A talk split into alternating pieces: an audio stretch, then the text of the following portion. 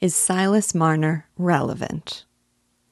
Some people are put off by classic literature because it feels to them foreign, remote, lofty, and irrelevant to life as they know it. What, for example, such a person might ask, could an English Victorian novel about a miserly, reclusive weaver who gives his heart to an abandoned child have to do with 21st century urban life under a pandemic? Yet every time I read a great novel, no matter by what author, from what genre, in what setting, with what theme, I seem to find something directly relevant to my present experience in virtually every chapter. That was certainly true here. I thought I'd share a silly example and a more serious one. Shelter at home means that parents everywhere, even working parents, are suddenly full time caretakers of their kids. They may not, like Silas, have come home to find an unfamiliar child curled up by the hearth, but they certainly find themselves in a lot of unfamiliar territory with their own children. They now must play the constant role of educator, playmate, cook, and coach, not to mention counselor through an unprecedented time. That is why the internet has provided a non stop stream of parenting advice indoor games and activities for kids how to talk to kids about coronavirus. Love and structure will carry us through. Or, screen time in the COVID 19 era. The old rules are out the window. Going easy on yourself is the key to parenting through the pandemic. Now is the time to teach your kids to play on their own.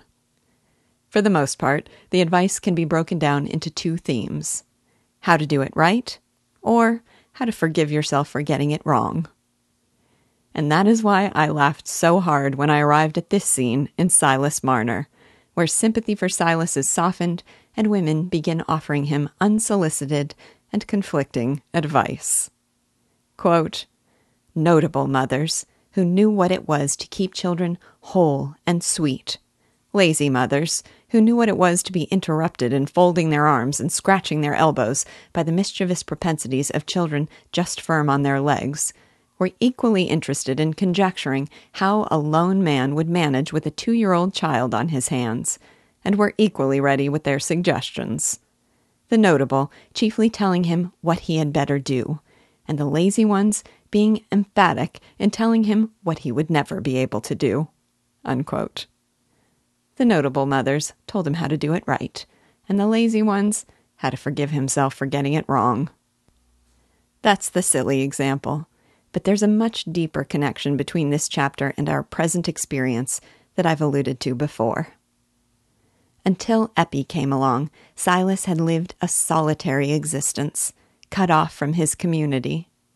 Through Eppie, new bonds are forged.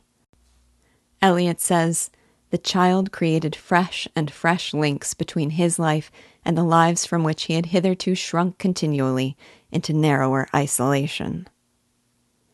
Who would dare deny that Silas's existence is warmed by the gentle admonitions and homey wisdom of dear Dolly? Before, there was little to bring Silas and Dolly together. Now they are united by a mutual affection for the little golden haired girl, prettier than any angel, and by Silas's need for guidance and Dolly's pleasure in giving it. In a letter to her publisher, George Eliot once wrote of Silas Marner Quote, I hope you will not find it at all a sad story as a whole, since it sets, or is intended to set, in a strong light the remedial influences of pure, natural human relations. Unquote. It does.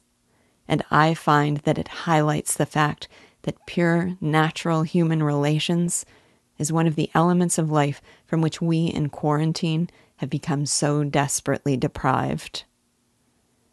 From the silly to the sublime, this old fashioned novel sheds illuminating light on even the strange circumstances of this time so far in the future.